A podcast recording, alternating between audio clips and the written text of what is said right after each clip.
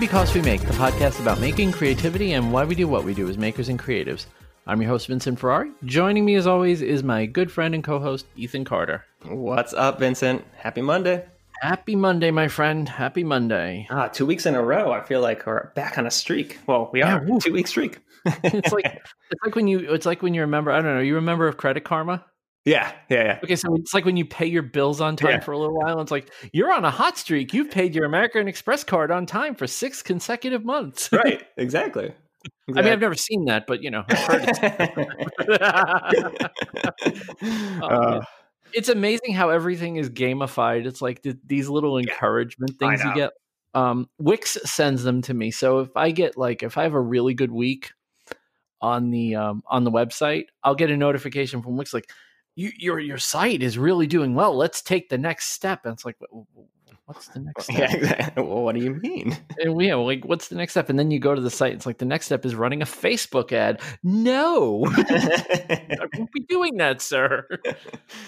I really do love the gamification of things, though. Mm-hmm. Like the little, a friend of mine was telling me she just started on Lose It again. And Lose It's very funny because a long time ago, I'm going to tell you a funny story, but a long time ago, I was 388 pounds.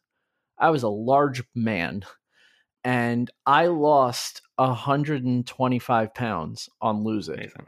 And what's really funny is she told me the other day, she goes, wow, I journaled for 3 consecutive days and it rewarded me for it. I'm like, yeah, doesn't that feel like weird? It's like, yes. Yeah, it's just, she goes, yeah, I would have appreciated it a lot more if the notification just said, how about you eat less, fat ass? I just started laughing. I'm like, that's hysterical. But yeah, no, you're totally right, though. Everything's so stimulus gain related. It is, right? I mean, it's even even YouTube and things like that, they send you things that are like, congratulations, you had 5 views this whole month. Like, I'm like, great, thanks. But if you say it in a really positive, exciting way, then, well, if you went from 5 to 10, they'd go, well, congratulations, your numbers have doubled. Exactly. Or if you go down, they're like, it's okay, you're still getting 3 views. Like, speaking of YouTube, by the way, I have a bone to pick with YouTube and a really, really funny story. There. So yesterday I'm sitting there minding my own business watching yesterday I was watching all the Forged in Fire episodes that had built up on my DVR. And I'm sitting there watching TV and eating my cotton candy flavored ice cream because that's my new favorite ice cream. And I get a message from our good friend Grant at Clamp, the Grant Alexander, for those of you not paying attention. And he goes, 800 views on the latest episode. And I'm like, oh, congratulations. He goes, how did you do it? Oh, what? He goes, dude, you got 880 something views or 808 views on the most recent episode on YouTube. How did you get that many? What are you talking about? I went to the YouTube channel and for some reason, last week's episode popped off. There you go. You never know. 811 downloads of episode 80 on YouTube. So I have no idea. I actually have a rough idea why. Apparently episode 80 was a very popular episode of some other show, and YouTube's brilliant algorithm just slid us into the recommended videos right after. And I was like, okay, I'll take it. Yeah. No idea why. But yeah, so in case you haven't been following along, folks, if you go to my YouTube channel, which is youtube.com/c/Vincent Ferrari, if you go to my YouTube channel, you can actually get the latest episode within a day or two after it drops. And you can, if you do the YouTube thing, that's how you want to catch the show, you can catch it there. So it is there for you to download and enjoy and get the 800 downloads. Yeah, 800. That's not bad. I mean, that's really good. That's like I'll take that any day. Yeah, I mean, my top video on the channel is still my resin pendants how-to video. It's up to like 1,600 views, which is like, wow, that video was like, I made it for the Glowforge user group, right? as just because people ask me how I made them. I'm like, all right, fine, I'll just show you how I make them. And that video just continues to get view after view. I was like, okay, cool. Yeah. That's some evergreen content right there. You never know what's going to work. I mean, it is crazy. YouTube, Instagram, you just can't predict these things. So, and you can put two things side by side, right? And one will pop off and one won't. And it's the weirdest thing to me. I don't understand it anymore. Well, and you can't. I mean, there is no understanding it. That's the thing. I mean, so, and it's funny that you say that, because if you've been following along, I've been experimenting with YouTube this past week, and a lot of it actually comes from Grant. So if you saw my stories yesterday, I think it was yesterday or the day before, you already know this, but Grant kind of reached out and was like, why don't you put some of your Instagram videos on YouTube? They're well edited and those types of things. And he kind of pushed me, and he kind of kept pushing me in a good way. I mean, in the best way. And so I was like, all right, well, again, I think I've always thought of YouTube as much more of my long format, tutorial kind of how-to videos, bigger projects, that kind of thing. And Instagram is kind of my fun place to have fun and make, smaller projects, have fun with it and all that kind of stuff. But he pointed out that some of them are bigger, and especially the ones where I split up into a couple of videos. He's like, put those together, throw it up on YouTube. What's the worst that can happen? So I did it. So I finally did it last week. I did the Jimmy DiResta, the skeleton knife and ice pick sheath, which was two videos. I combined them. Added some different things, did all the YouTube things that you're supposed to do, end cards and all that kind of stuff, and put that up there. And then I did another one with shorts, which, are you aware of this at all, Vincent? These shorts, I think I kind of hate it, but it's like a vertical format for YouTube.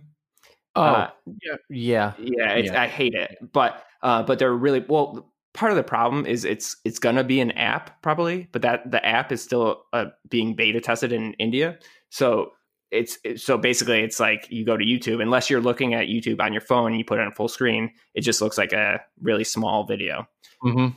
So it's garbage, but they're pushing it like crazy. And so, I put those two videos up, both really short. The shorts video is like 3 times as much as the regular format. Oh boy. Yeah. So, but that just goes to show you that that's what they're pushing right now. So they're going to be the new TikTok. That's what they're, that's exactly what they're doing. They're trying to compete with TikTok and probably, and to be honest, Instagram as well and all those things. But anyways, it's fun. I don't think either of them are a huge success or a huge whatever, but it was fun to kind of test the waters with YouTube and just kind of experiment. And, I might still do some of them from here to, now and then. So. Well, even then, at the worst case, it's views. Well, exactly. And my concern is this, I want people to know what they're getting when they come to, if they find my channel and they subscribe to because of a video that they watch, I don't want it to be a completely different thing. And I know I overthink these things, but it's kind of like Bob. I like to make stuff. They have their bits videos, right? Their bits videos are completely different. They're more kind of like what kind of, the difference between glues, and they're not build videos, they're more informational videos, and he kind of brands them differently. And so that's, I kind of took that approach, and I tried to kind of brand them as quick clips, as I'm calling them. Again, my following is so small on YouTube right now, it doesn't really matter, but I still, I do think there is something,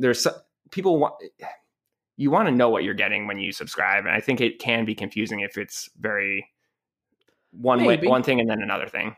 But on the same, on the same token, someone like Kit Clever from Skilltree, he's done a very good job also of having his quick skills, which are small short videos, and then integrating those with his regular videos. But I think so. I think that's it though. Like, right? They're kind of classified as two different videos. Yeah. All they're on the same feed. You don't go to the feed and go, oh, I'm only going to watch quick skills. No, so you go to his latest video. Sometimes it's a quick skill. Sometimes it's a regular. And if you're not into the quick skills, you don't watch that one. And then, right. So yeah, I think that's exactly the kind of approach I'm thinking about this with. So we'll see. We'll see if I keep doing it, but it's fun. And shout out to Grant. He's definitely been pushing me and we've been going back and forth, and he's provided like a lot of, you know, challenging insights and stuff like that. So shout out to him. Grant's an interesting dude. Yeah. Like Grant's an interesting dude. Like he'll hit you with something that you go, oh. Right. Why am I not doing that? Right. That's kind of his way of operating. Like I love when we'll sit there. Like last night was a perfect example. Just why didn't I know that? And it's interesting that he's that in tune where he just noticed that. Oh wow, you got a lot of views on your most recent one. And then right after he messaged me, I got a message from another friend. I was like, oh, your latest episode did really well. I was like, why does everyone know this but me? And it's like, I need to pay better attention to my stuff. That's right. But yeah, if you go to my Instagram feed, my YouTube feed right now, it's pretty much a mess. Like there's Made for Makers, Because We Make, there's a couple of videos. And it's like, I have to make use of those playlists on the homepage. Otherwise you will not know what the hell you're there for. And yeah. Well, but again, we overthink these things too. I mean, yeah. And I'm 100% completely self-aware that I am overthinking it, especially at the side, the amount of subs I have, like they're not going to be confused by this, Bob has a legitimate, reason for thinking about these things. Right.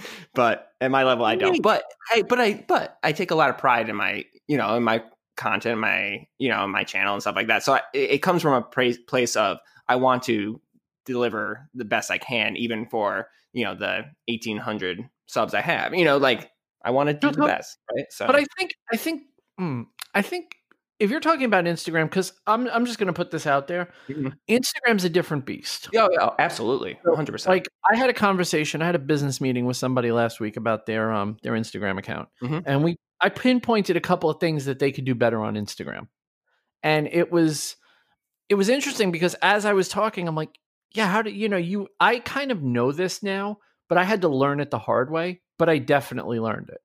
And there were a couple of things where I'm like, okay, we can fix this. Mm-hmm. We can fix this. We can fix this. These are not big things. And then I want you to shift your focus here and here a little bit. And I think that on Instagram, you really do have to be cognizant of how it's presented, mainly because on Instagram, your information is almost exclusively presented as a scroll. For sure. So when you go through someone's Instagram page, particularly on the app, you're really just seeing a lot of thumbnails or photos. And yeah, you'll see the moving stuff if people do videos too, right? But you get a very quick idea of what someone's about when you look at their page. And that page has to be tightly curated. I know I've gone back and forth on this over the years where I'm like, you don't have to curate it down to the point where if you ever put a picture of your cat in your feed, you're going to fail at Instagram. Right. And I don't really think that that's the truth. However, I think if your Instagram feed is a mess and it's not focused, I do think that has a major impact on whether, look, people hit your profile. If they don't add you, there's a reason. Right. Yeah. If they're already on your profile looking at your screen and they go, yeah, this guy isn't really worth a follow. It's not that you make bad content. It's just you present it badly. Yeah. And I think that what I had to learn wasn't that I can't have a picture of like my cat.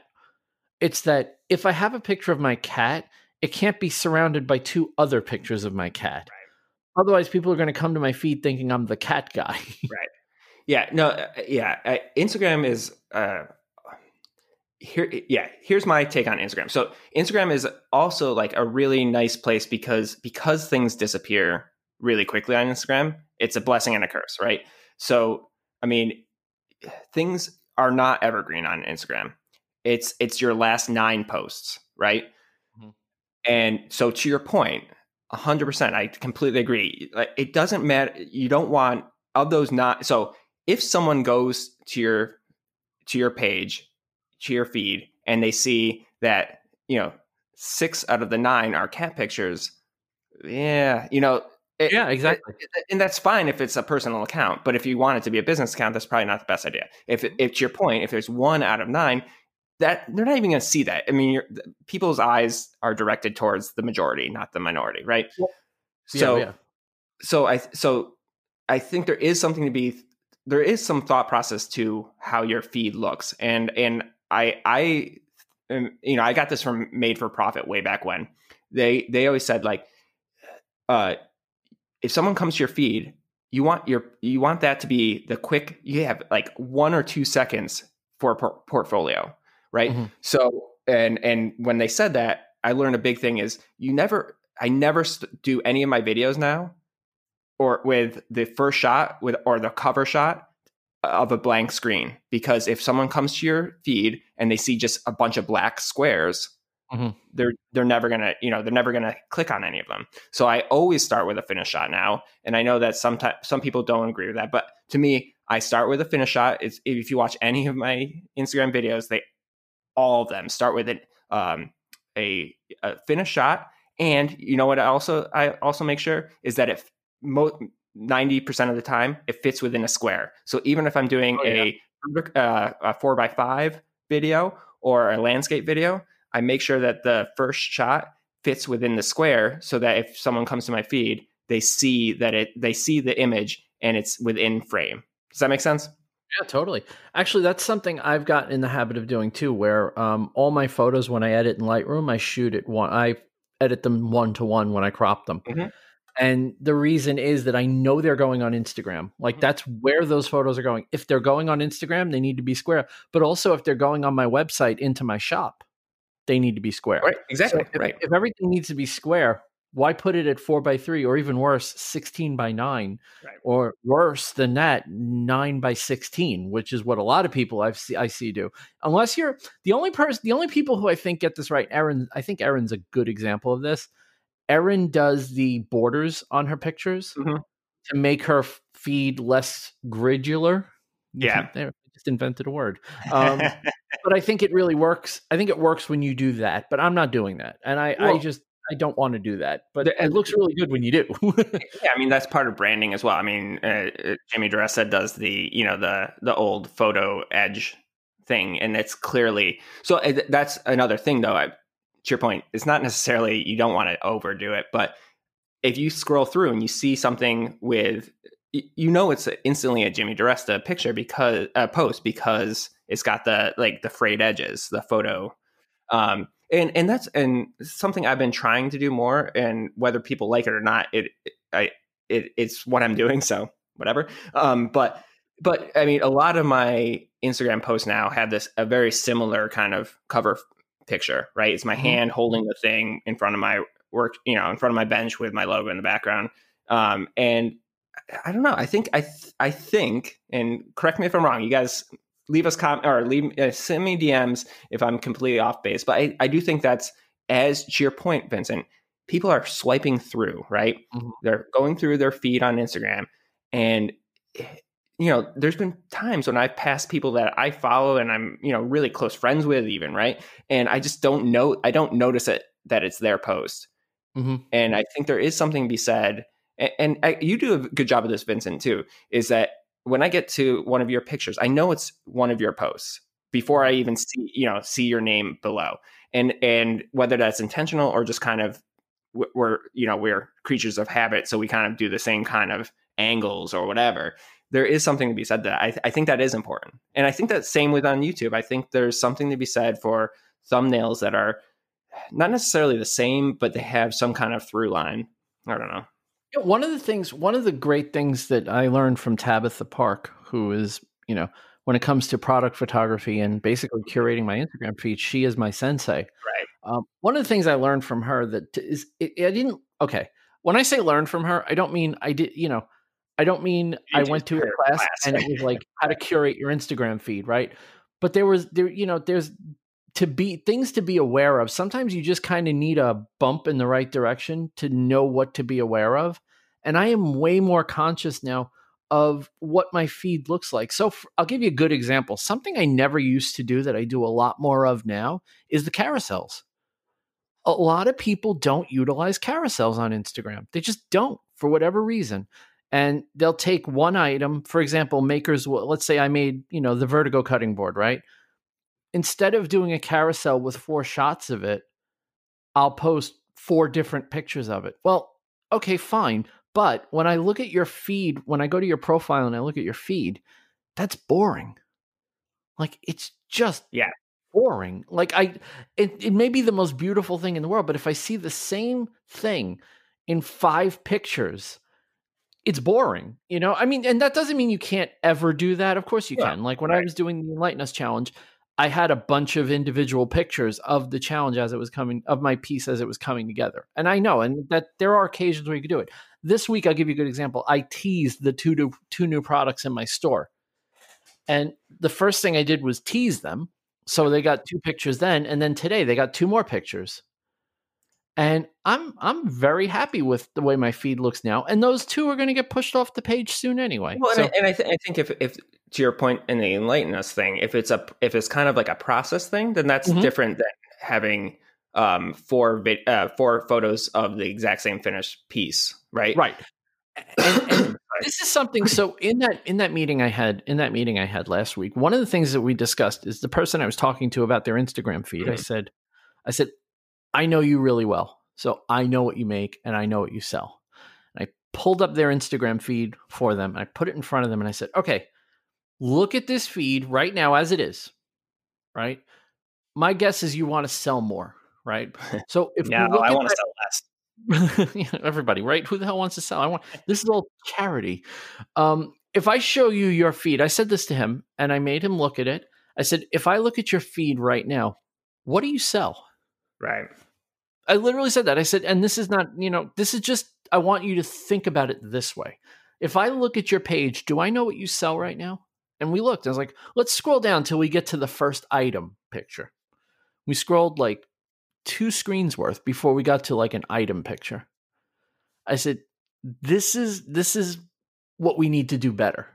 It's not that you need to not do the things you're doing. It's that in addition to the things you're doing, we need to add this on. We need to get you focused and get your feed more focused on what if you're trying to do this. And mind you, I'm talking from a perspective of someone who wants to grow their sales by promoting themselves on Instagram, right? If you want to do that, you can't promote your sales on Instagram in your stories. Right. There's no point. And I know a lot of people, particularly people I follow, they have like 20-30 highlights. Guys, here's the dirty little secret. I don't do anything with highlights. But no one is clicking on your highlights. No. I'm sorry. I know you want to keep them there to curate your stories and have some. Trust me when I tell you, no one is clicking on those. When they find your stories, it's when you post them. And people are doing their normal go-throughs and they're scrolling through.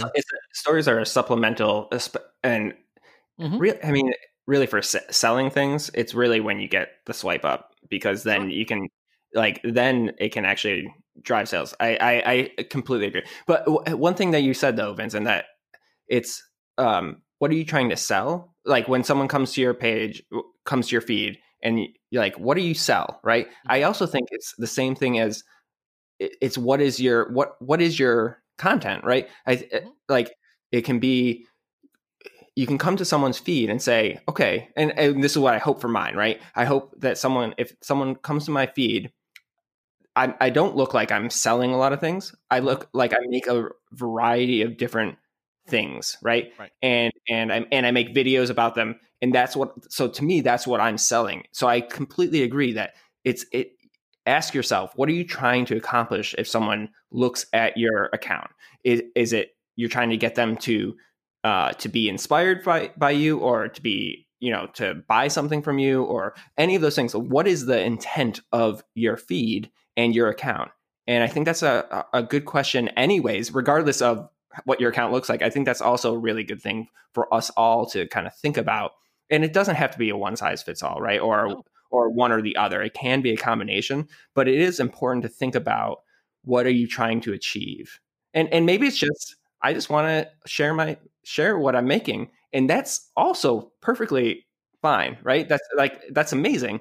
But have that be what you wanted to, have your feed or have your account be that. And at the end of the day, if you all you want is to have people, if you want people that follow you to kind of see your projects and and then also know about your life, then post those cat pit photos. Like right. There's nothing wrong with that. It's just, if your intent is to sell, then you need to think about selling, not think about sharing your cat pictures, right? And you need to determine if you're, and this is probably the best way to look at it, but you need to determine if your Instagram feed, are you putting up a catalog or a portfolio? Mm-hmm. Mm-hmm. You know, do you want to show off your work or do you want to sell it? Yep. And that's, you know, I was telling this person that, you know, part of my process now, you know, my process used to be make an item, get it out the door, right? That's not my process anymore. Right. It's just not. My process now is, as I'm making it, I do stories about it. Mm-hmm. Then once it's made and it's done, then the next thing that happens before I ship it is beauty shots. Right. Like it goes into the photo box. I take, I don't know, five. I don't even take a lot of photos most times. Usually, sometimes I take one photo and I'm like, that's good enough. I can work with that. And that'll just be representative in the stream. A lot of the stuff I have photos of is stuff that I can't even post. I have pictures of things that I can't post because they weren't meant to be posted. Right. Christmas was really weird for me because I was making a lot of really cool stuff that had never got posted. Yeah, exactly. In fact, I have a couple now that I can't post the beauty shots of because they haven't even been given as gifts yet. But you have to determine what your end game is. I think this is what Jason was saying also, when, as far as even on in a bigger sense, what is your end game for your business? You know, are you trying to accomplish a certain thing? Well, then set that as your metric and then focus everything toward that. Well, if you're trying to sell and I have to scroll down 6 screens to get to what you're selling, no one's ever going to do that. Instagram's not going to sell anything for you. Right. And it doesn't mean your Instagram feed is even bad. It just means that it's what you're doing, but you also have to bring in, if I want to know what you sell, I have to see pictures of it. Right. I have to see pictures of it. Yeah. I'm as we're talking about this, I'm kind of thinking about myself. Right. Mm-hmm. And there, that's exactly what it is. I mean, I'm big on the content, right? That's kind of what I love to do. At the same time, I do sell things and I do commission pieces and stuff like that. And that's kind of what I want my feed to be, is I want someone to come to my feed and see that I make such a variety of things that, okay, nothing that you're seeing is something I want, but I want something kind of like that, right? Mm-hmm. And for them to be able, kind of say, okay, I think he can make that, right? And so to me, that's the sale, right? It's the sale, because as I've said so many times, I don't like making the same thing over and over again. So I like the fact that if someone can say, all right, he can make a variety of things, and I want this. I bet he could make that. I'll reach out to him. That's mm-hmm. kind of, that's the sales part of my feed, if that makes sense. And then once you hit that, by the way, it doesn't stop after that. Right. Because first it hits you where the people you know start buying from you. Mm-hmm. Then it hits you where I noticed this was, you know, this Christmas, I was getting orders from people I didn't know. And it's like, wow, okay, once you're getting orders now from people you don't know, you really start to feel like, okay, this could be something. Yeah.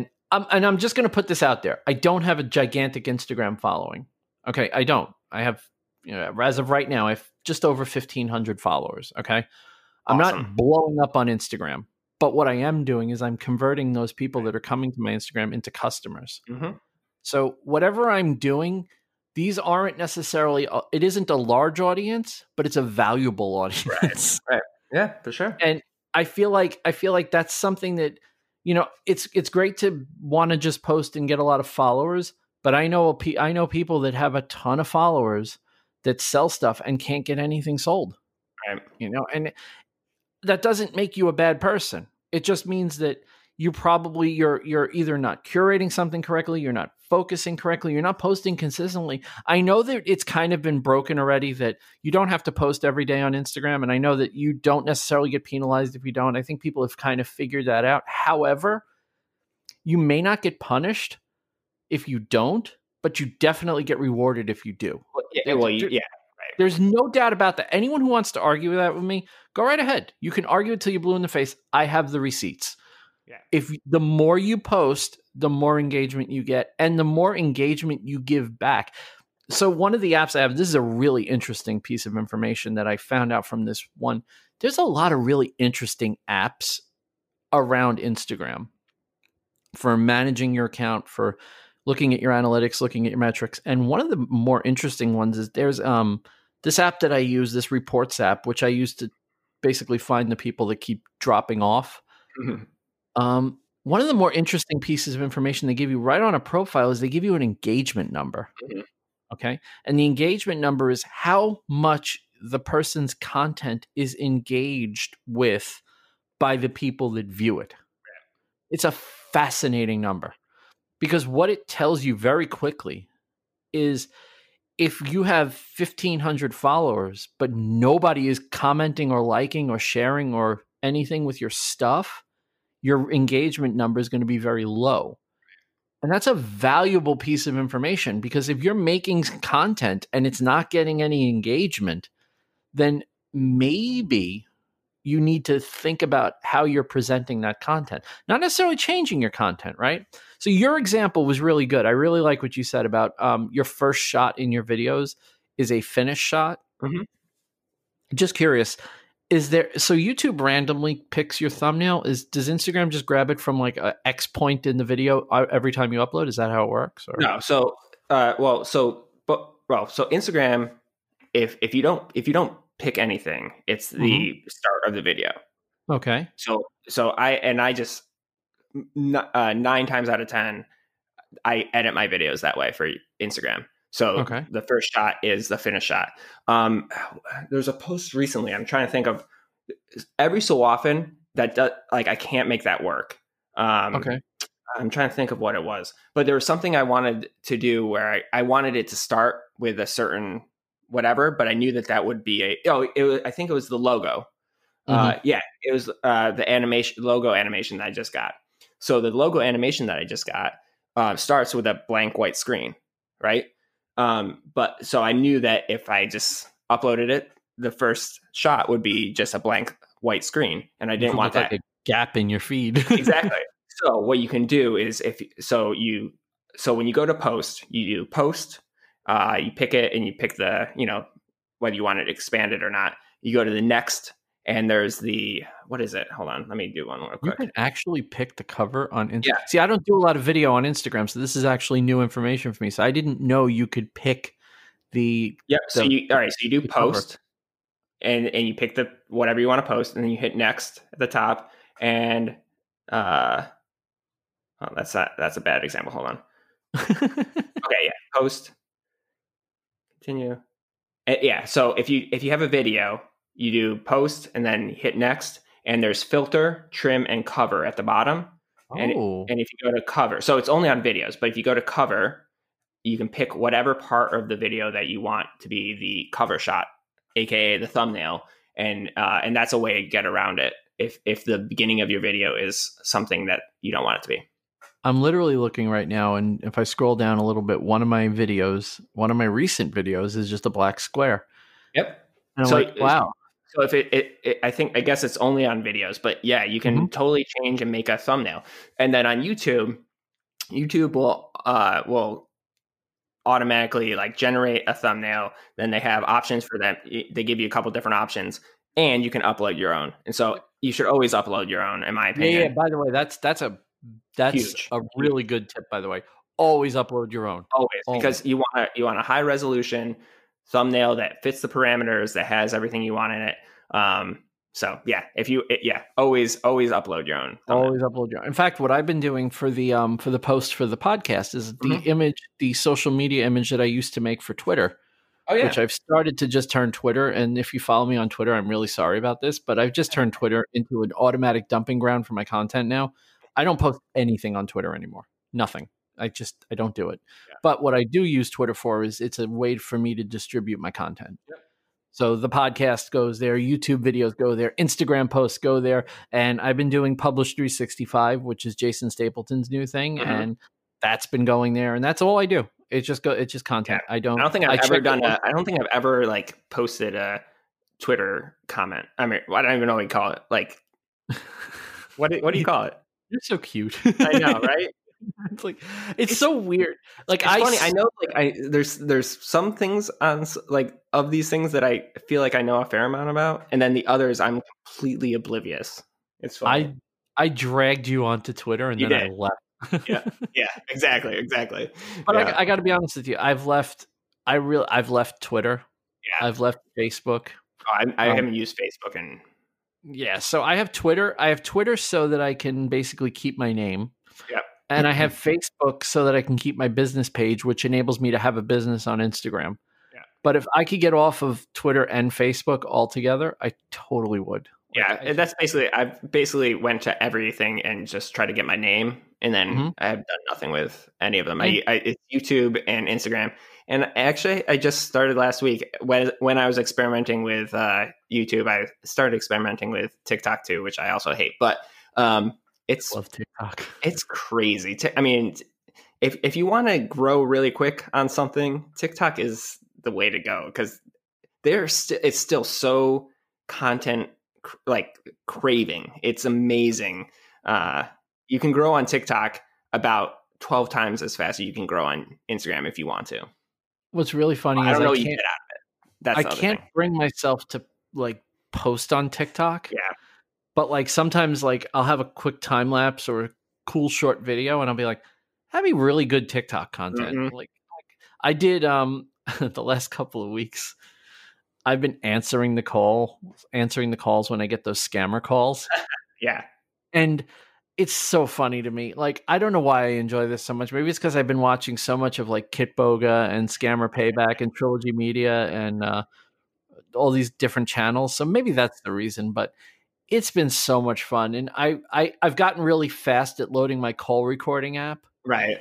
So it's like, I can usually get in and out of the call recording app to start a recording before I have to press one to talk to a representative. And once I got really fast at that sequence, now I could start recording the calls. And once you could start recording them, they are so much more fun to take. Oh, I'm sure. But yeah, that's my. I feel like that's going to become at some point that and doing. I got to be honest with you, Brutal Moose also inspired me. I really want to start doing like TV dinner and frozen food reviews.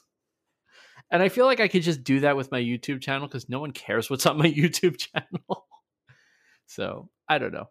I just feel like I want to do more outside the box stuff with my, keep my Instagram curated like it is. Like keep doing what I'm doing. It's working. I don't want to screw with it. But then I want to have a little fun with the other outlets. And yeah, I mean, that's the thing is, like we're saying, what's your intention? If your intention for a YouTube channel is just have fun, then just have fun with it. Like, don't worry about it too much. And I think that's, I don't know. We all feel in this space, makers and content creators and people using social media to sell or promote themselves. We all feel like we have to be doing it all, right? And I totally have felt this way, right? We all should have a podcast. We all should be on YouTube. We all should, we should be on all of these different things. And you don't really need to be. No, you don't. I mean, if you want to be, so like, I'm blanking. Oh, well, if you want to be, then that's fine. And you can use that to your benefit, right? You can make all these engines run at the same time. And they do, if you do that, they do have the ability of feeding each other and overlapping. But that's a really hard thing to do because most of the time, it's amazing how different, like I was talking about this with a weird guy. I was talking about experimenting with my YouTube channels and stuff like that. And he was saying, the followers on Instagram are not the same followers on YouTube. And he's 100% right. Outside of our core group. And I love my core group. You guys are the best, right? And you're going to follow me on Instagram and you're going to watch the same thing. If I post the same thing on YouTube, you're going to watch it there and comment on there. I love you guys for that, right? But outside of that small group, it's completely different viewers, right? So anyways, I digress. But it's basically, you can get all those engines working and kind of feed each other and cross promote and all those types of things. But it's a lot of work and I don't know if it's actually worth it at the end of the day. Well, this goes back to the Jason Stapleton philosophy of moving the needle, right? If you are doing something but you're not engaged in doing it, then you're not moving the needle with it. It's getting in the way. It's distracting you from getting something done that you really need to do. Right. That doesn't mean that you need to be on 100% of the time, right? If like for me, like I just said that I wanted to maybe just do some fun stuff with my YouTube channel and just not really think about it, that wouldn't be not moving the needle. Right. That's the purpose in my life, is to just be having something from, it's my playground, right? I want to have fun with my YouTube channel. So maybe that's what I do. I decide to do, just have fun, hope for the best, right? But if your intention is to focus like a laser on Instagram, and then you're spending most of your time doing lip sync videos on TikTok, well, then we kind of need to have a conversation about your priorities. Well, here's a perfect example. So I'm on Instructables, and I do Instructables for my YouTube videos, and it's 100%. Sorry for anyone that only follows me on Instagram. It's 100% to drive traffic to my YouTube channel. Of course, right? But there's been Instructable challenges that I'm like, oh, I could kind of spark my interest. I'm like, oh, I could totally make a project related to that, right? But I'm not going to make a YouTube video out of that. And so I step back and I say, why would I spend my time doing that project if my intention for Instructables is to drive traffic to YouTube? It would be a waste of my time to make an Instructables just for Instructables. Right. Does that make sense? Yeah, 100%. That's exactly the point right there. Right. That's exactly the point. So this is why I was blanking on Mike's name, and I apologize, Mike, but Mike Coffee of Coffee Custom Builds on Instagram. He is a master. Like, he puts in the work, and he is on everything, right? He's on Instagram, TikTok, YouTube, I probably things I don't even know about. And he does a great job. Like he puts in the work, and he cross promotes, and it works for him. But the amount of work that he puts into that is astonishing. And I commend him for it, because he's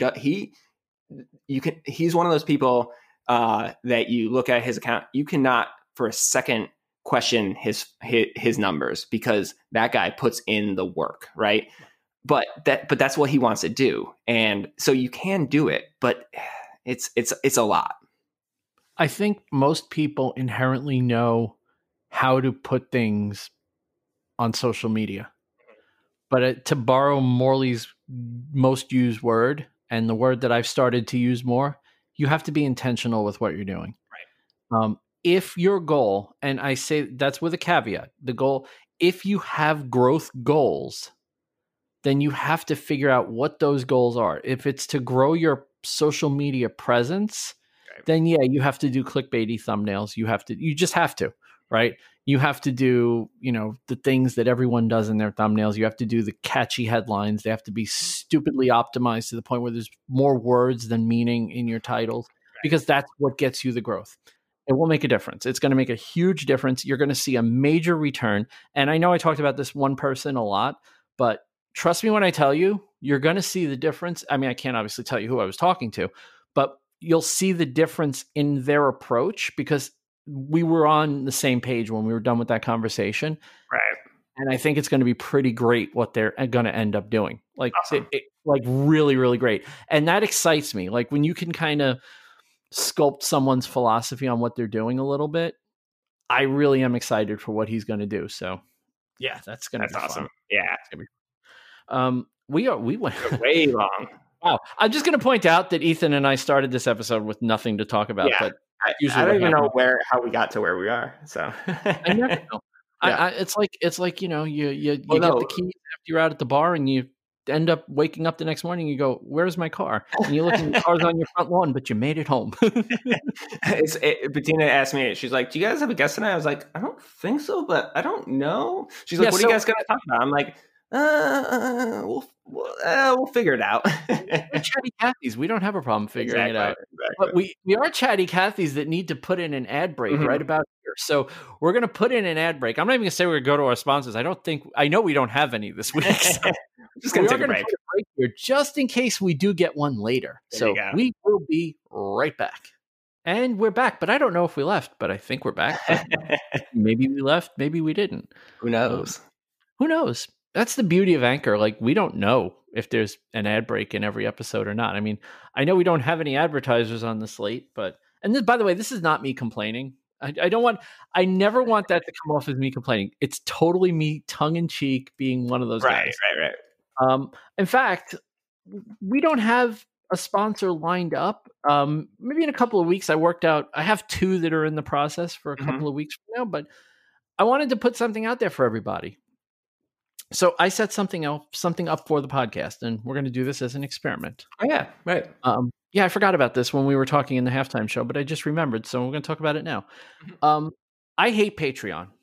Yeah, why do you hate Patreon?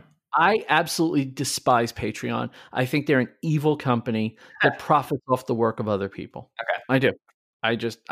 And don't message me. I don't care what you think about Patreon. I'm sure it's great for you. And go ahead and enjoy it, make your money, and be happy. I'm not telling people not to use it. I'm saying I won't. Okay.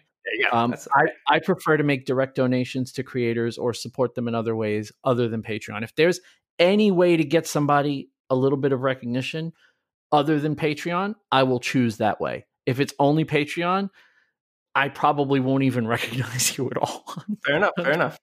I don't do Patreon, but I do Buy Me a Coffee. Yeah, which I didn't know about until you showed me it. So they used to do, so just to give a little history, so a couple of years ago, this company popped up on the scene called Buy Me a Coffee. And Buy Me a Coffee, basically, the idea is you tell someone what a coffee is worth, and they can, quote, buy you a coffee, right? So you could say a coffee in my area cost me $3. And they could buy you one coffee, three coffees, five coffees, or X number of coffees. And that's basically a one-time donation that they can make to you. So it's a one-time thing. Yeah. But here's what's really cool.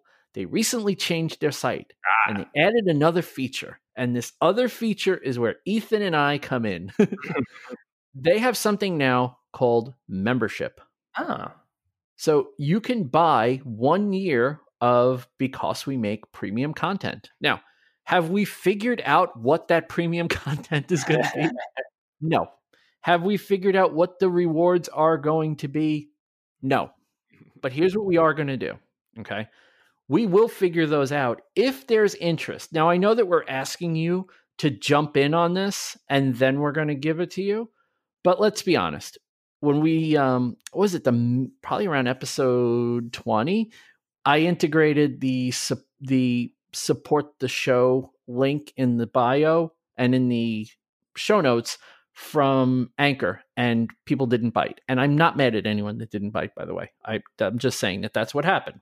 We put it out there and we got no response to it. So we just left it. Okay. If there's a response to this, we will make it worth your while to participate. But I don't want to go through the hassle. I'm not going to lie. I don't want to go through the hassle of Ethan and I bashing our head against the wall, trying to come up with good rewards, and then nobody does anything with it. So here's the deal. I will say that anyone that knows either of us should know that we are nothing if not grateful and rewarding. So I was just going to say, probably overly generous. Yes, exactly. That's exactly. Yeah. I didn't want to say that, but yes, exactly. In fact, you might actually have to tell us, guys, that's too much. Exactly. But if you're interested, you can go to buymeacoffee.com/Because We Make. You can either donate a coffee. And if why don't we do this? Why don't we do this? Why don't we send a sticker pack to anyone who joins that way? Yep. Right. Between you and I, we can come up with a sticker pack. Maybe I'll let you do that. And since you have the Because We Make stickers, I'll send you a bunch of mine and you can send out sticker packs for Because Absolutely. We Make me and you. Yep. If you do a membership, we are going to do, Ethan and I will make you something. Yeah. I think we haven't quite figured out the logistics of it, right? If nobody we're does, literally talking about this as we record this. So this is how the sausage is made. It's a yearly thing. So the membership thing is it's set right now at $5 a month, and you can support on a monthly basis, or $50 a year, and you support on an annual basis. It's up to you. Yeah, we'll definitely figure something. Yeah, you guys will not be disappointed if you support. Trust me. Just so you know, though, if you do the membership, we are going to do two different tiers for the $5 a month or the $50 a year. And the $50 a year is clearly going to be worth a little more as far as a reward. Just telling you. Because if you're going to pay $50 up front, we're going to make sure that you're a little more taken care of than someone who pays $5 a month. Mm-hmm. But we may make like an exchange program so that if you stay on for a year, we can work something out where you'll get a really nice reward. We have to get this thing rolling, right? And I really don't want to spend a lot of time on logistics for this if you guys aren't interested in supporting. So since we have no sponsors right now, I figured it's a good time to put this out there. Just say, hey, if you're interested in supporting us instead of sponsors, because I'll tell you what, if we get enough of this, I just won't run sponsors anymore. I'd much rather do that. The value for value model for me is a much better way to do business. Mm-hmm. So if you guys want to do it this way, then it's out there for you. So hit it up. And if you will get something, no matter what level you subscribe at, we will make you get something. Probably like a sticker pack, or maybe we'll do like on Patreon where they do like special posts for subscribers and stuff like that. Maybe we'll do something like that. If that's something you'd be interested in, maybe we'll actually record an after show, which seems to be the way everybody does everything. We record the after show. Pre-show. I think we probably should do a pre-show. We usually do a whole episode on our pre-show before we get going. We did today. I know. We usually do about a half hour of legitimate pre-show. So. Which, boy, you get to hear how the sausage is made, and you get to hear Ethan drop F-bombs. It's great. Yeah, you will definitely get F-bombs if you support the pregame show.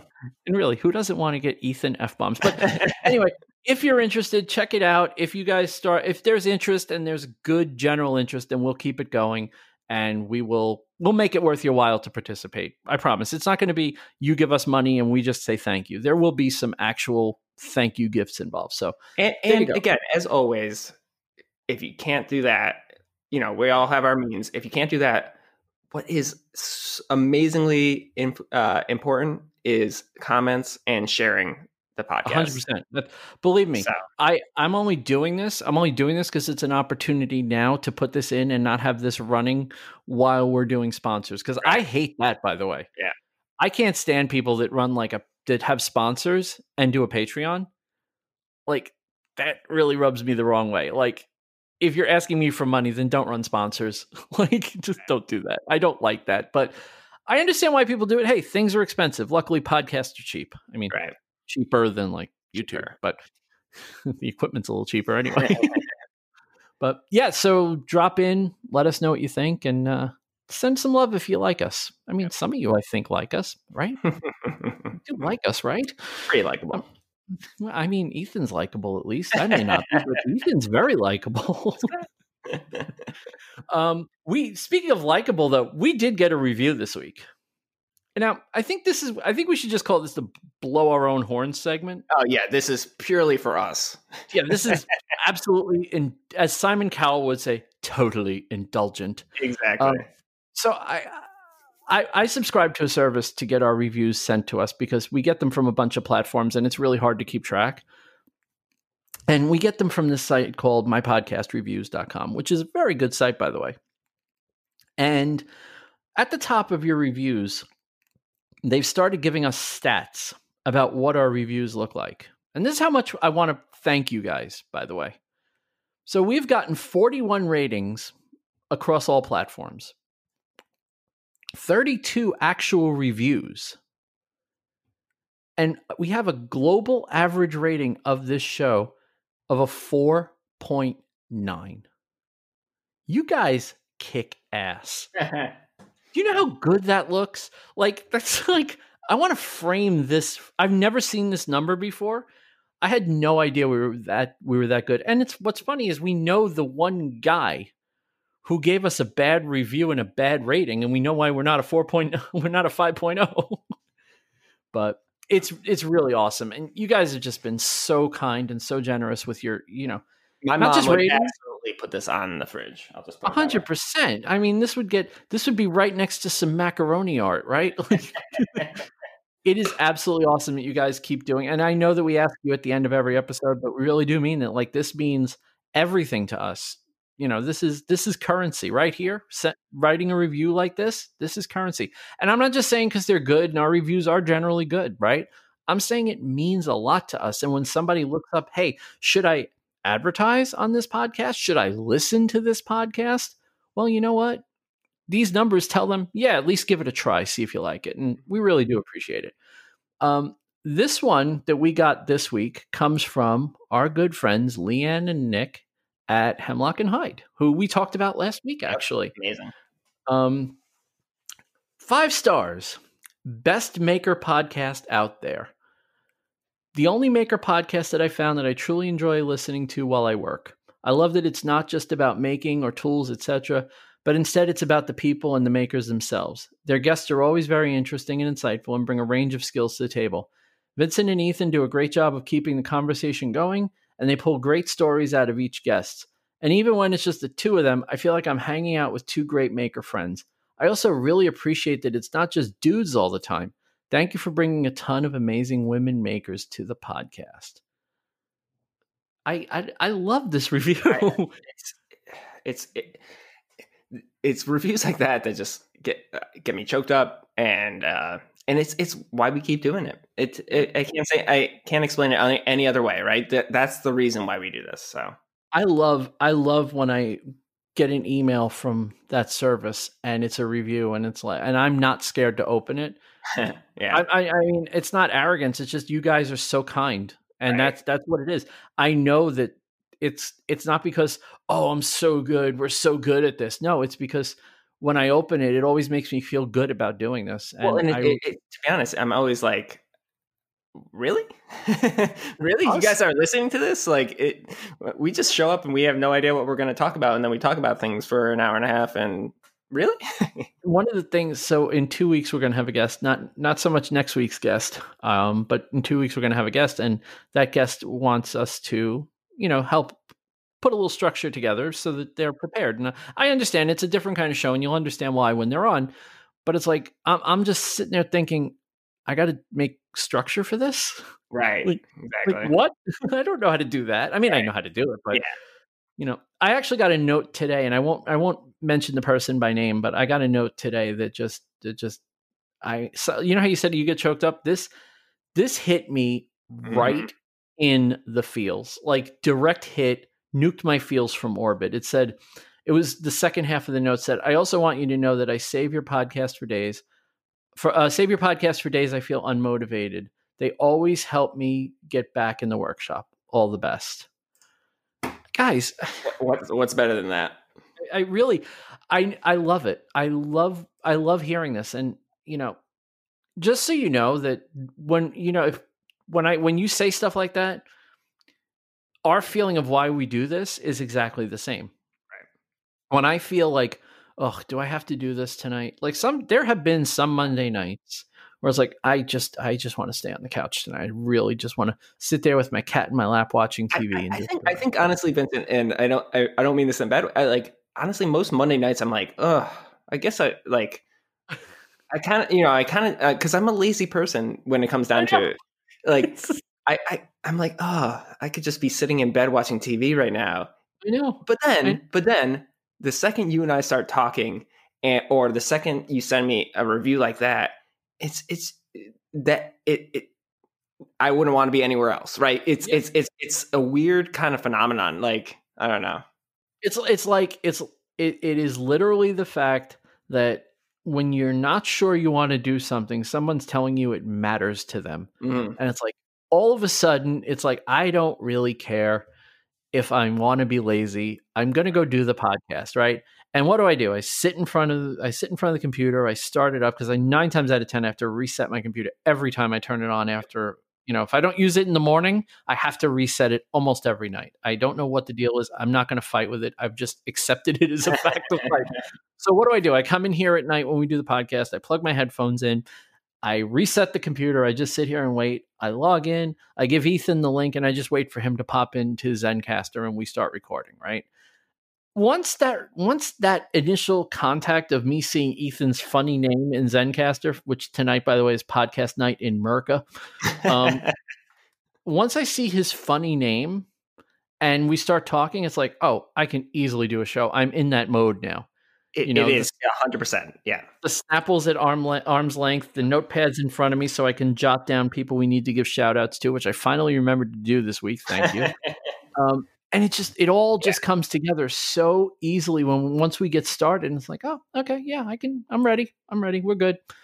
Yeah. Oh, I love it. And I love opening your reviews. I really do. And guys, I know we talked about Buy Me a Coffee a lot, but here the truth is, as far as what you can contribute to the show, it doesn't have to be money. Right. It doesn't. If nobody donates $1, this show ain't going anywhere, right?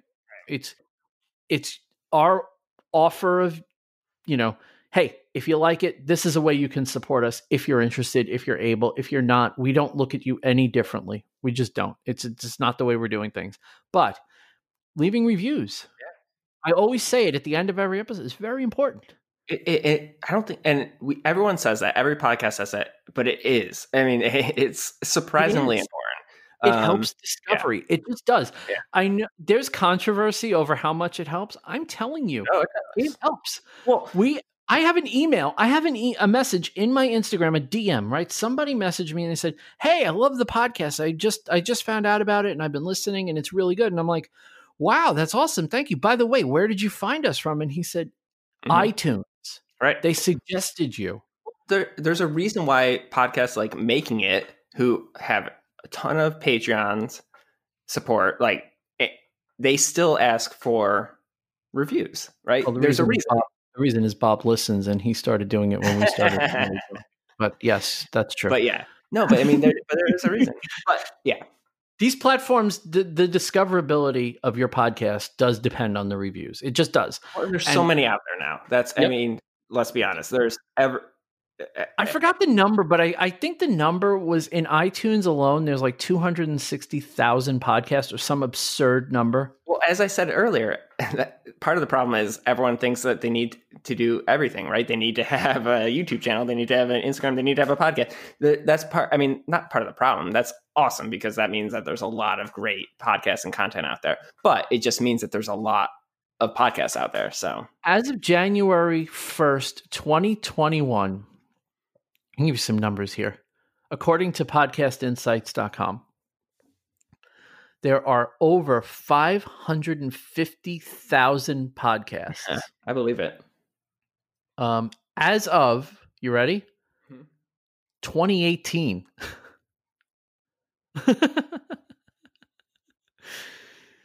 In 2018, there were 550,000 podcasts. Wow. Okay. There are 43 million podcast episodes going around the internet. Yeah, it's nuts. I believe it, though. It's just the numbers are just absurd, guys. That's what makes the fact that all of you guys listen every week that much more crazy to me. Like, it's insane. And when you share the show and you tell your friends about it, and you aid in the discovery of this little podcast, that's why it matters so much, because for the most part, most of us are just blips on the radar. So, yeah, I'm fascinated by the breadth of the Apple Podcast directory, which is, and then just for the record, just so we're all on the same page, I know that's not every podcast, but let's be honest, that's the Apple Podcast directory accounts for pretty much most podcasts. Yeah, it's the majority, or at least a distinct, And if they're the biggest and they have 500,000. You're not going to be lower when you add more directories. And so 500,000, if it doesn't go any higher than that, 500,000 podcasts, that's a lot of people making content, man. Mm-hmm. So if we want to get found, we need your help, and your reviews do that. And I really, really appreciate it. So there you go. Ethan. Yeah. Oh, do you want to do, let's do our only piece of housekeeping, and then we'll do our things of the week, and then we'll get out of here. So Ethan and I were talking before the episode, and here's what we're going to do. It's a minor thing. It's not going to change much for you guys, but it's going to be a slight difference. So we did have to push the date of the live stream for the Unwrap a Project Challenge. We had to push it back 1 week. My fault. It's no big deal. So what we're going to do, we're going to keep the deadline the same, but the live stream will be March 1st. And that should be good. It'll give us more time to review and... Totally. Yeah. So it's going to be March 1st at 8 p.m. On YouTube.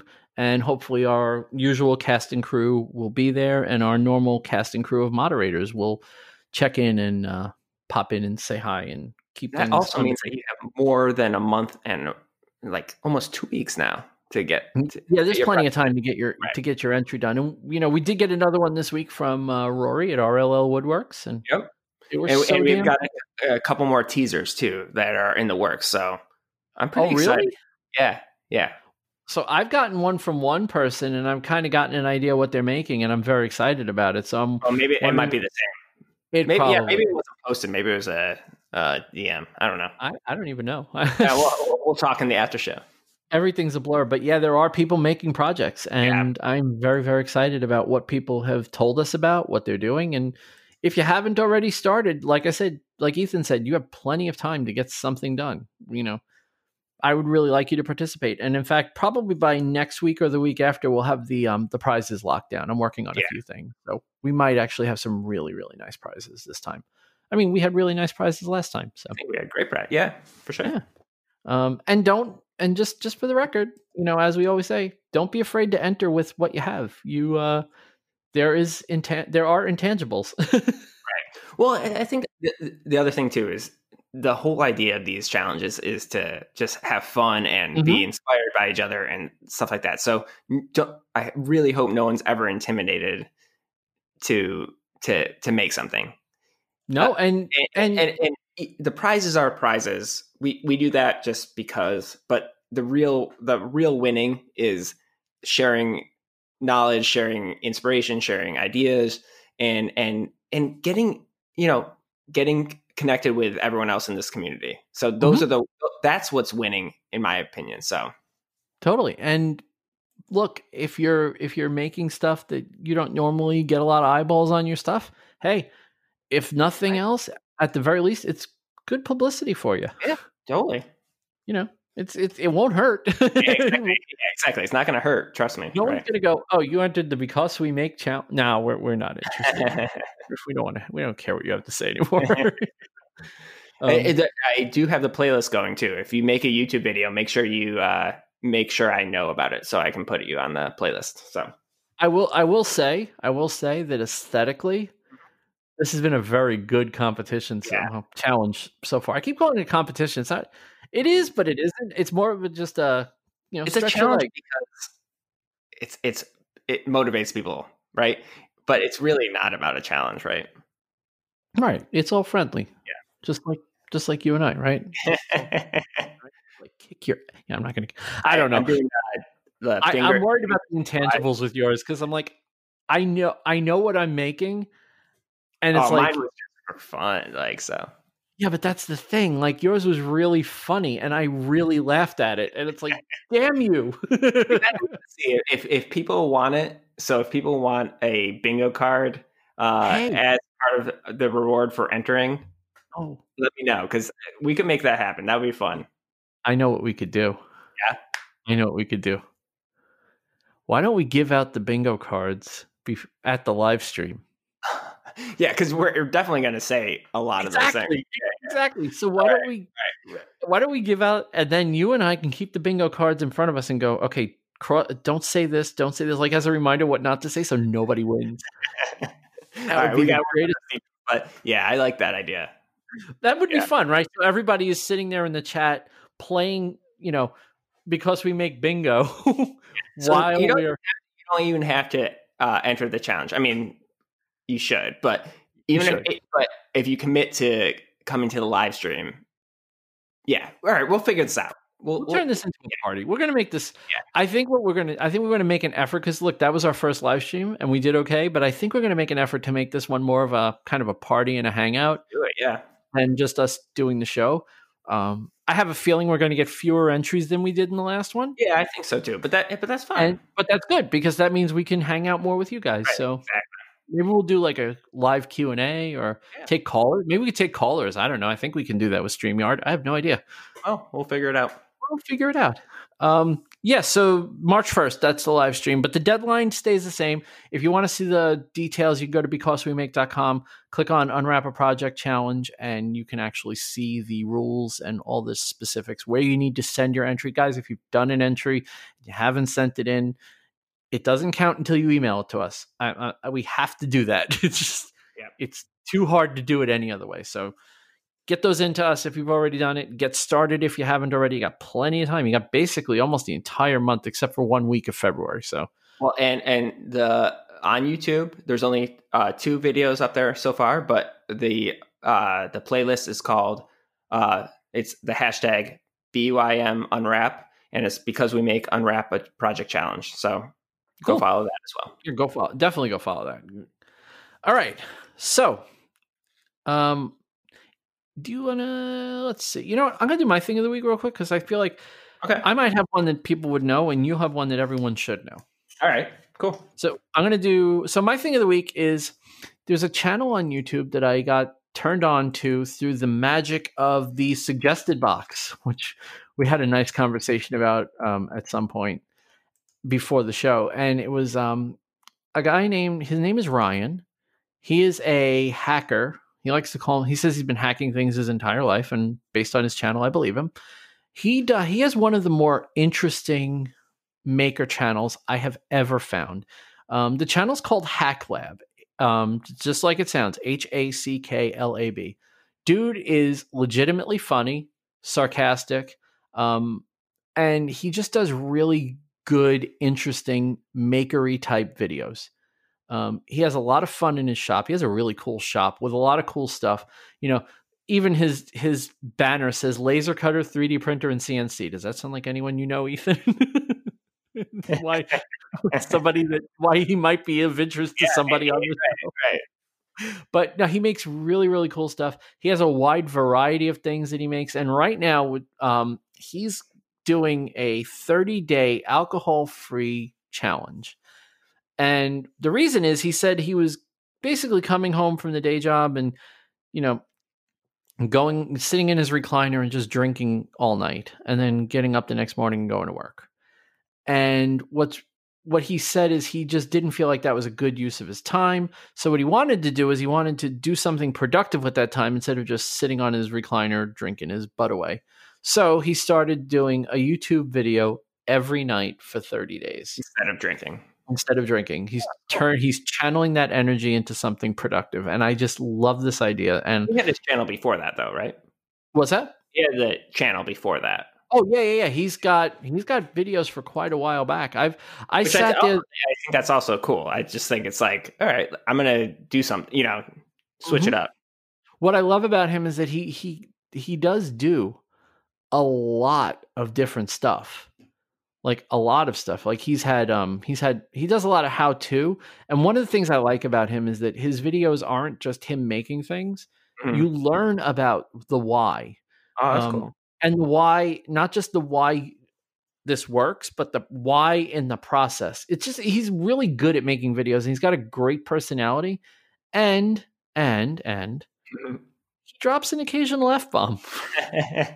And I know that that's not considered a good thing for a lot of people, but I'll tell you, it's kind of like cool almost to hear someone drop an F-bomb because like you're not used to it. Yeah, it's cool. Yes, it's cool until I have to bleep them. But yeah, he's just a real dude. He seems really nice, and I am going to work on getting him on this podcast because I definitely want to pick his brain for like 2 hours. I just think he's one of the coolest people on the internet. So that's Ryan at Hack Lab at youtube.com/c/Hack Lab Show. So there you go. Good, very good stuff. It's so funny. And we were talking about this before we got started recording. It's amazing to me that you can still we still introduce each other to people that we don't follow. I don't even understand how it's possible. I know. I don't either. So I'm super excited. I've subscribed to him. I haven't watched any of his videos, but even just scrolling through the subscription feed, because he's got a video every day, it looks amazing. So I'm super excited about that. So awesome. Definitely. Yeah. So hopefully Hopefully we can get him on the show, because I think he'd be a hell of a fun dude to talk to. I really do. Him and I are going to drop F-bombs though, left and right. So you're going to have to figure that out. I know. I'm going to have to mark time on everything, just so you know. And one of the things that I have is as the starter of the show, I have a thing where I can add a timeline footnote, and I may end up just hovering over that and just clicking constantly. Every time. Click, exactly. Click. Yeah. All right, Ethan, you're up. All right, my thing of the week. So my thing of the week is, so this guy is actually pretty huge on Instagram. And so I don't know if a lot of you will know him, but he's not a small fish on Instagram. But he just started a YouTube channel. He just dropped his second video tonight. And it is Claridge Leather. So, great account. He makes, I think we were talking about this last week, Vincent, there's leather work. There's people that do work with leather, AKA Ethan. And then there's people that are leather workers and fine leather workers. And Claridge Leather is 100% fine leather work. So again, his Instagram, I think he's got 60,000 plus, followers on Instagram. So he's not a small account, but on YouTube, he just started his YouTube channel. And I was just amazed at talk about coming in hot, right? So his second video was how to make a leather wallet pattern tutorial. And it is so good, Vincent. His audio's on point. Like his audio sounds so good. His balance between talking headshots versus overhead shots is superb. His explanations are detailed enough but not long-winded. Everything about it is really, really good video. So even though he only has 2 videos on YouTube, I think this guy is going to be fantastic. And if you're into leatherwork or getting started in leatherwork, I think he's going to be a huge resource. I know I've made plenty of templates in my day, and watching this video, I learned a ton. Right? So he's super good. The videos are high quality.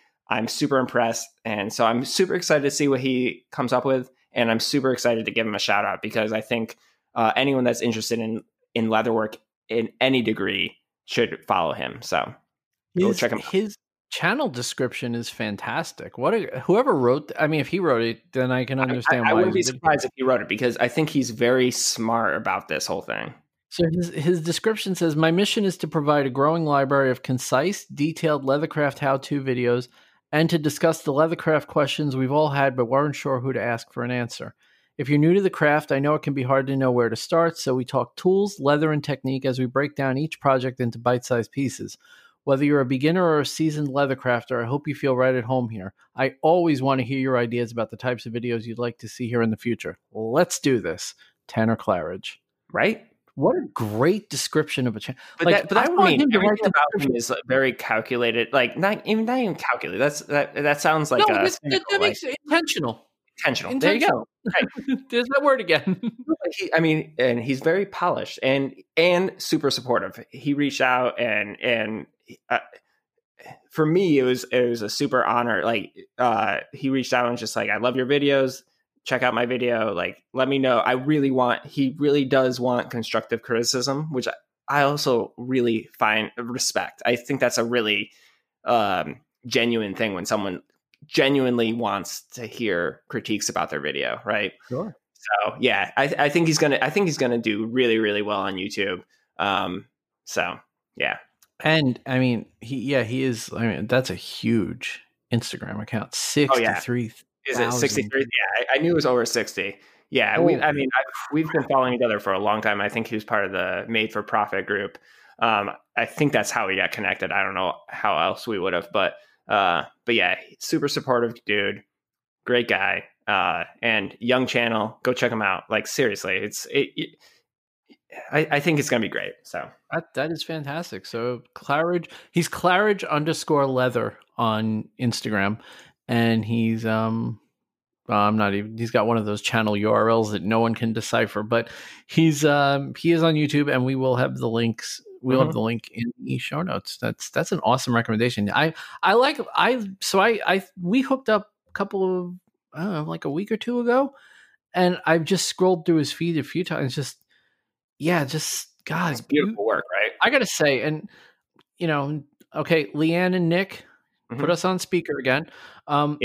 When I see the work, that these fine leather workers like, you know, Hemlock and Hyde and Victor George and, you know, Hans Atelier and Tanner Claridge now, it's just so good. Like, is this the way woodworkers feel when they see like a Chris Salamone piece? Like, I think that's exactly there is that refinement that goes into these things. And again, I don't think I ever really realized that until I really got into it, you know?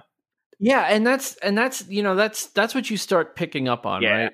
And you start with, I want to be able to make a thing. Right. And then after you make a thing for a while, you start getting into the, I want to make this better. Right. Like I want to do a better job. I want to clean this up. Like the Vertigo board's a great example for me where I just said, I don't want anything to take away from the wood on this. I don't want any crazy angles. I don't want any crazy roundovers. That is the simplest board I've ever made. I just let the wood do the talking. That is not what I would have done last year. Right.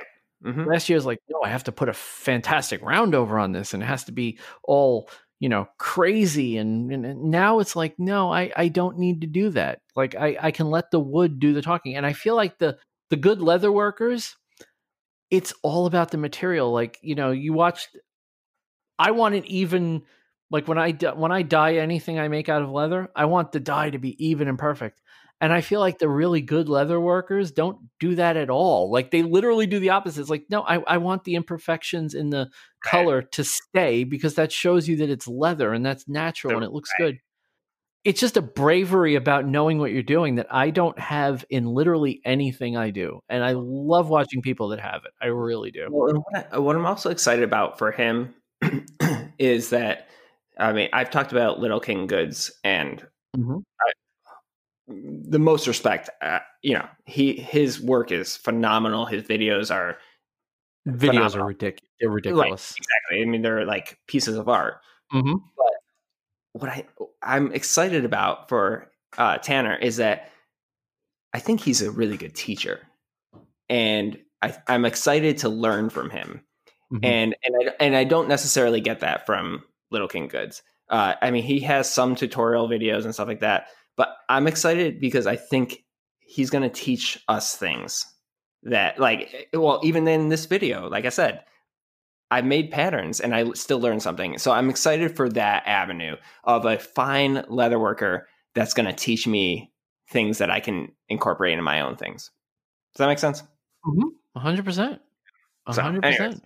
It is absolutely fantastic how many new people you've turned me on to. It's just awesome. Vice versa.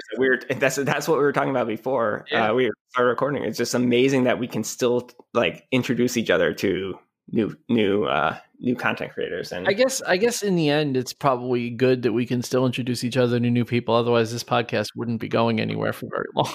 It would get real boring real quick. All right, y'all. I think that's going to do it for us for this week.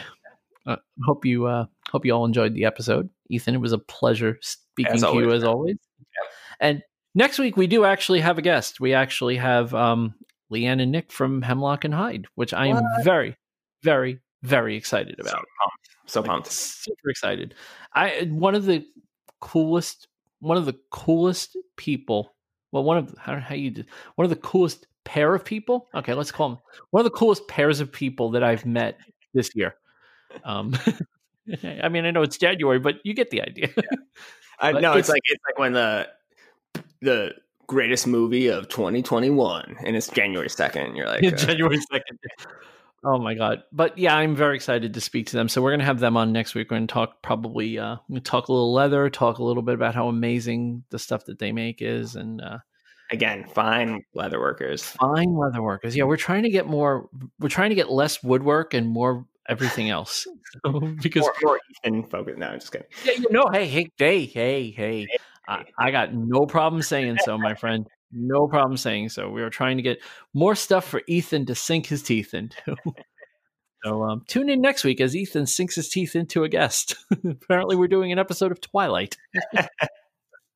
Have a great week, everybody. Keep the reviews coming. We do really appreciate them. And, you know, if you like what you hear and you want to throw us a couple of bucks, buymeacoffee.com/becausememake. Whether you do that or not, we will be back again next week because, guys, we got a show to do.